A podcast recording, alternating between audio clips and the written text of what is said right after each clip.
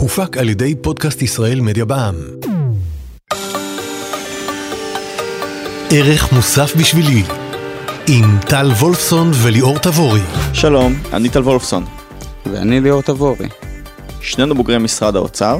ועכשיו אנחנו באים לעשות סדר בכסף שלכם. אז טל, תגיד, על מה נדבר היום?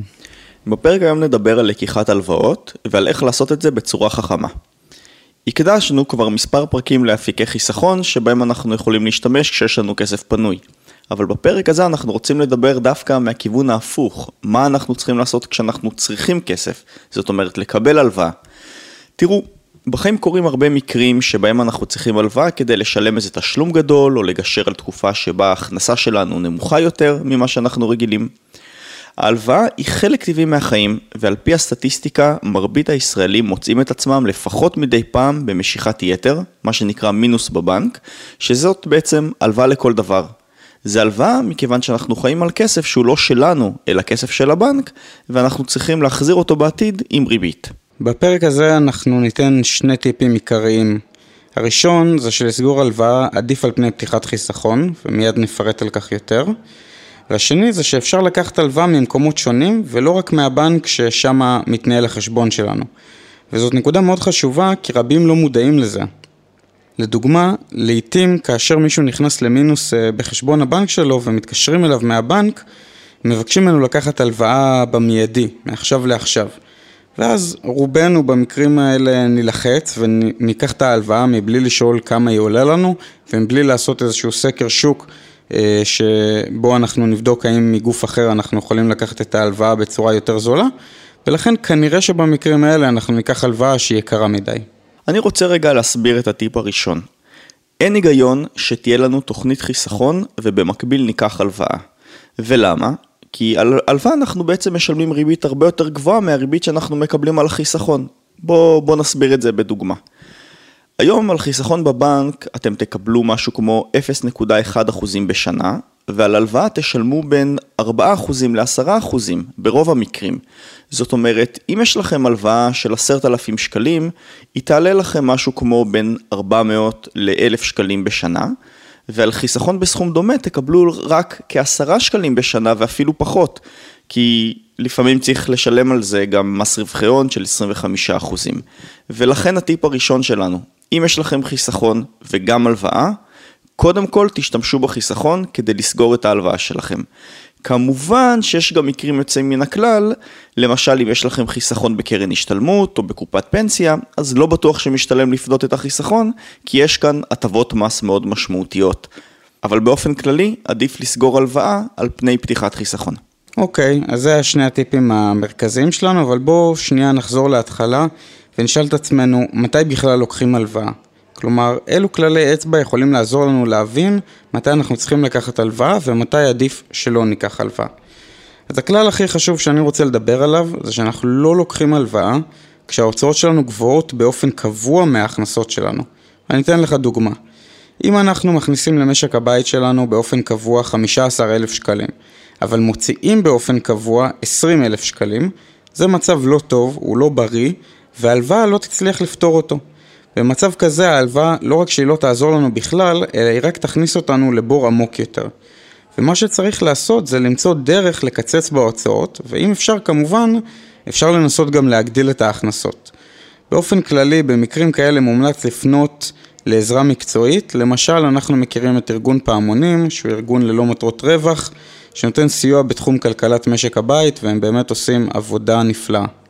אני רוצה עכשיו למנות ארבע נקודות שבהן אנחנו כן לוקחים הלוואה. זה בעצם ארבעה תנאים שאתם צריכים לחשוב עליהם לפני שאתם חושבים לקחת את ההלוואה. אחד, יש לנו ירידה זמנית, עם דגש על הזמנית, בהכנסות. נקודה שנייה, יש לנו עלייה זמנית בהוצאות.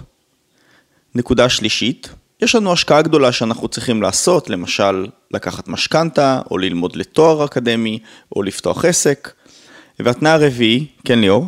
אנחנו צופים שבעתיד ההכנסה שלנו תהיה גבוהה יותר, ואנחנו רוצים כבר היום לחיות ברמת חיים גבוהה יותר. בכלכלה אנחנו קוראים לזה החלקת צריכה. למשל, לדוגמה, אם אתם מרוויחים היום 7,000 שקלים, אבל צופים שבעוד שנתיים תרוויחו כפול מזה. במקרה הזה, לקיחת הלוואה יכולה לשפר את איכות החיים שלכם כבר היום, ובעתיד תוכלו להחזיר אותה, כמובן בתוספת ריבית, אבל בלי יותר מדי בעיות. אז נניח ואנחנו עומדים באחד מארבעת התנאים שאמרנו עכשיו, ואנחנו רוצים לקחת הלוואה. על מה בעצם צריך להסתכל כשלוקחים את ההלוואה? אז הדבר הכי פשוט, אנחנו צריכים לראות כמה זה יעלה לנו. כמו כל מוצר או שירות אחר שאנחנו קונים ואנחנו מסתכלים על המחיר שלו, גם בהלוואה הסיפור הוא דומה. ההלוואה תעלה לנו בשתי דרכים שצריך לזכור. קודם כל, בריבית שנשלם עליה, וגם בעמלות שנשלם עליה לאורך תקופת ההלוואה. למשל, אם לקחתם עכשיו הלוואה של 100 אלף שקלים והריבית שאתם נדרשים לשלם עליה היא 5%, אז תצטרכו לשלם לאורך השנה 5,000 שקלים. אבל אם גם יש עמלות, למשל עמלת פתיחת תיק וכולי, של עוד אלף שקלים, אז בסך הכל תצטרכו לשלם על אותה הלוואה 6,000 שקלים בשנה. החיבור של שתי העלויות האלה ביחד נותן לנו את עלות ההלוואה, שבשפה המקצועית אנחנו קוראים לה הריבית האפקטיבית. אז בדוגמה שאנחנו נתנו, הריבית האפקטיבית היא 6%, שהם בעצם 6,000 שקלים, שזה עלות ההלוואה, ביחס ל-100,000 שקלים, שזה גודל ההלוואה. זה בעצם המדד העיקרי שאתם צריכים לבדוק כשאתם ניגשים לקחת הלוואה ממוסד פיננסי. כל מוסד מחויב לומר לכם מה הריבית האפקטיבית שתהיה לכם, וככה תוכלו להשוות בקלות בין ההצעות השונות בשוק. עכשיו אני רוצה לדבר על השאלה מאיפה אנחנו לוקחים הלוואה. וכאן התשובה היא מאוד מאוד פשוטה. הלוואה לוקחים רק משני מקורות. המקור הראשון זה משפחה וחברים, והמקור השני זה מוסד פיננסי שמפוקח על ידי אחת הרשויות הרלוונטיות בממשלה, שזה בנק ישראל או משרד האוצר. אנחנו לא לוקחים הלוואה מאנשים שאנחנו לא מכירים, ובטח שלא מהשוק האפור או מכל מיני הצעות להלוואה שקיבלנו בטלפון. אפשר לקחת הלוואה מבנקים, מחברות ביטוח, מקופות גמל, מאתרי P2P, שעליהם דיברנו בפרק אחר בהסתכלות כמשקיעים, אבל מן הסתם אפשר גם לקחת מהם הלוואה, ומחברות לגיטימיות שעוסקות בתחום. עכשיו עולה השאלה איך נדע שמדובר במוסד פיננסי מפוקח. אז יש רשימה מסודרת באתר רשות שוק ההון של גופים בעלי רישיון. אה, כמובן שהרשימה הזאת לא כוללת את כל הגופים שאנחנו יודעים שהם מוסדות מפוקחים כמו בנקים, חברות ביטוח, קופות גמל או קרנות השתלמות. אתה הזכרת מקודם על אפשרות לקחת הלוואה ממשפחה ומחברים, ואני רוצה רק להדגיש שנכון, זאת בעיקרון ההלוואה הכי זולה, כי לרוב לא יבקשו מאיתנו ריבית, אבל לעומת זאת, אם יהיו לנו בעיות להחזיר את הכסף, הן הרבה פעמים יכולות להביא למריבות לא נעימות, ולכן כל אחד צריך לשקול את הנושא הזה ובתשומת לב. כדאי כמובן גם להעלות על הכתב את ההסכם אה, של ההלוואה, אם עושים כזה דבר, כדי להימנע מאי הבנות בעתיד. אני ממש מסכים, אפילו אני מכיר אמרה שהדרך הכי טובה לאבד גם את הכסף וגם חבר זה לקחת הלוואה מחבר. אז אה, זה אומנם הלוואות מאוד זולות והן מאוד זמינות, אבל צריך גם מאוד להיזהר כשאנחנו עושים את זה, כמו שאמרת, להעלות הכל על הכתב כדי להימנע מאי הבנות. עכשיו אני רוצה לחזור לגורם השני שממנו רובנו ניקח אה, הלוואה כשנצטרך, שזה מוסדות פיננסיים. אז צריך להגיד שהיום ההלוואות הכי זולות, כשאנחנו מקליטים את הפרק הזה, ההלוואות הכי זולות שאפשר למצוא הן מקרן ההשתלמות שלכם ומקופת הפנסיה שלכם, כמובן אם יש לכם. שימו לב שאתם יכולים לקחת משם הלוואה בתנאים די אטרקטיביים ואתם לא חייבים למשוך משם את הכסף. למשל, אם יש לי קרן השתלמות על סך אה, של 200 אלף שקלים, שעדיין לא הבשילה, יש לה עוד כמה שנים עד שאני יכול למשוך את הכסף, ואני צריך 50 אלף שקלים כבר היום. אז אני יכול מצד אחד למשוך את הכסף מהקרן, אבל אז אני אשלם מס על כל הרווחים שנצברו לי בקרן עד כה, ואנחנו מדברים על זה יותר בפרק אחר שלנו. לחילופין, אני יכול לבקש הלוואה מהקרן, אה, נניח הלוואה של ה-50 אלף שקל, שזה מה שאני צריך היום, ומכיוון שהקרן מחזיקה כסף שלי שייפרע בעוד כמה שנים, היא יודעת שהיא תצליח לגבות ממני די בקלות את הכסף. במובן הזה זה קצת דומה למשכנתה, אנחנו לוקחים הלוואה שיש איזושהי בטוחה שאנחנו נחזיר אותה. אז הקרן בגלל זה תסכים לתת לי את ההלוואה בריבית טובה מאוד, שהיום אנחנו מדברים על סביב אחוז אחד עד שני אחוזים, וזה במקום הארבעה עד עשרה אחוזים שרוב האנשים ישלמו בבנק, שאתה הזכרת בתחילת הפרק. חוץ משני המוסדות האלה, יש כמובן את הבנק שלכם ויש את אתרי ה-P2P שדיברנו עליהם בפרק אחר. כמובן, כמו בכל רכישה משמעותית בחיים שלנו, אנחנו ממליצים לעשות סקר שוק ולראות באיזה מחיר כמובן צריך להסתכל על הריבית האפקטיבית, נקבל את ההלוואה בכל אחד מהמוסדות הפיננסיים שמוכן להציע לנו אותה. שימו לב רק שנכון לאמצע 2018, אם תנסו לקחת הלוואה בבנק שהוא לא הבנק שלכם, כנראה תקבלו הצעה יקרה מאוד, מכיוון שהבנק האחר הוא לא מכיר אתכם באמת, והוא מניח שאם באתם אליו זה מפני שהבנק שלכם כבר דחה אתכם, וזה אומר שאתם לקוחות יחסית מסוכנים. אני רוצה לשים כאן איזה משהו בסוגריים, כי במהלך 2019 אמור לעלות, להעביר מאגר נתוני אשראי של בנק ישראל, שהוא יאפשר לנו לקחת הלוואה בכל מוסד פיננסי, כי כל המוסדות יקבלו את היסטוריית האשראי שלנו.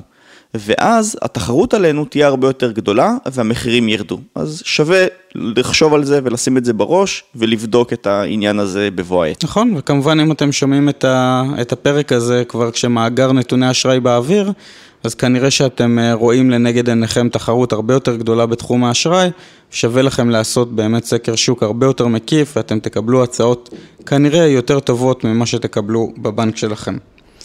אני רוצה אבל לקחת את זה לכיוון השני ולשאול איפה תמצאו את ההלוואה הכי יקרה שאפשר למצוא. אז המינוס בחשבון הבנק הוא ההלוואה שהכי קל לנו לקחת, נכון? אנחנו לא צריכים ללכת לבנק, לא צריכים לחתום על טפסים, לא צריך לעשות כלום, פשוט מגהצים את הכרטיס אשראי ואנחנו, הופ, אנחנו במינוס. אבל כמעט תמיד היא תהיה גם הכי יקרה. אם יש לכם מינוס כרוני בחשבון הבנק, כנראה שעדיף שתיקחו הלוואה ותסגרו את המינוס. אפשר, כמו שציינו בפרק על הבנקים, לבדוק כמה אנחנו משלמים על, המינוס בתעודת הזהות הבנקאית שכבר הזכרנו. אוקיי, okay, אני רוצה לסיום לשאול שאלה אחרונה. מה קורה אם אנחנו לא עומדים בהחזר ההלוואה? זאת אומרת, לקחנו הלוואה מהבנק, יש לנו החזר חודשי, ומה לעשות, אנחנו לא מצליחים לשלם אותו. צריך להדגיש שאם אנחנו לא עומדים בהחזר הלוואה זה מצב מאוד מאוד חמור, כי הבנק יכול להפעיל נגדנו את ההוצאה לפועל, ובנוסף, זה גם יקר יותר, כי ברגע שהבנק פותח בהליך שבו הוא רודף אחרינו, הוא מגלגל עלינו את העלויות. כל מכתב שהוא מוציא עולה לנו ביוקר. זה יכול לעלות עשרות שקלים ולעיתים אפילו אלפי שקלים. וכדי להימנע מזה, חשוב לדבר עם המוסד הפיננסי שממנו לקחנו את ההלוואה, ולמצוא דרך לפרוס אותה מחדש. די דומה למה שדיברנו עליו בפרק השלישי על המשכנתה.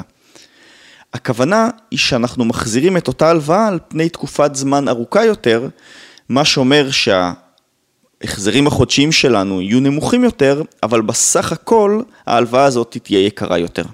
תשימו לב שלא בטוח שהמוסד הפיננסי יסכים למחזר לכם את ההלוואה. וגם הוא יסכים, אז בעתיד יכול להיות שהוא לא ילווה לכם יותר. לכן ממש אנחנו לא רוצים להגיע למצבים כאלה. וכמובן, כאן אנחנו חוזרים לשאלה שבתחילת הפרק. האם אנחנו בבעיה זמנית או שיש לנו מצב קבוע שבו ההוצאות שלנו גדולות מההכנסות שלנו? אם זו בעיה כרונית, שההוצאות שלנו באופן קבוע גבוהות מההכנסות שלנו, אז צריך לראות איך מקטינים את ההוצאות או איך מגדילים את ההכנסות. ובסופו של דבר אנחנו חייבים לסגור את הפער החודשי הזה, כי הלוואה לא תעזור לנו בזה, היא רק תקנה לנו עוד זמן, אבל גם תכניס אותנו לבור יותר עמוק. מצד שני, אם זה מצב זמני, אז ההלוואה בהחלט יכולה לסייע לנו לעבור אותו, ואז מאוד הגיוני לקחת אותה. אני מסכים מאוד, ואני רוצה שנסכם את הפרק שלנו בחמש נקודות מרכזיות. קודם כל, הלוואה אנחנו לוקחים כשאנחנו צריכים ואנחנו מסוגלים להחזיר אותה בפרק זמן סביר. נקודה שנייה, אנחנו לא לוקחים הלוואה כשההוצאות שלנו באופן קבוע גדולות מההכנסות שלנו, ממש מה שליאור אמר עכשיו. הנקודה השלישית זה שהלוואה אנחנו לוקחים או ממשפחה או מחברים או ממוסד פיננסי מפוקח, רק משלושתם בלבד. נקודה רביעית זה שבלקיחת ההלוואה נשווה בין כמה מוסדות אה, פיננסיים על סמך הריבית האפקטיבית שכל מוסד מציע לנו ונזכיר שכל מוסד חייב להגיד לנו מה הריבית האפקטיבית שנשלם ולכן קל יחסית להשוות בין הצעות שונות. והנקודה החמישית זה כמו שאמרתי המינוס בחשבון הוא ההלוואה שהיא הקלה ביותר אך גם ככל הנראה תהיה היקרה ביותר. בהערת אגב נגיד שניתן להתמקח עם הבנק על הריבית שאנחנו משלמים על המינוס ואת זה הזכרנו בפרק על הבנקים שאתם מוזמנים לחזור ולהאזין לו. תודה רבה ליאור. תודה רבה טל. תודה לכם שהייתם איתנו, להתראות בפרק הבא. להתראות. ערך מוסף בשבילי, עם טל וולפסון וליאור תבורי. התוכנית מציגה הסבר ומידע כללי בלבד, ואין בה משום ייעוץ מותאם אישית או המלצה ביחס לפעולות כלשהן. מומלץ להתייעץ עם איש מקצוע מוסמך לפני ביצוע פעולות על סמך המידע המובא בתוכנית.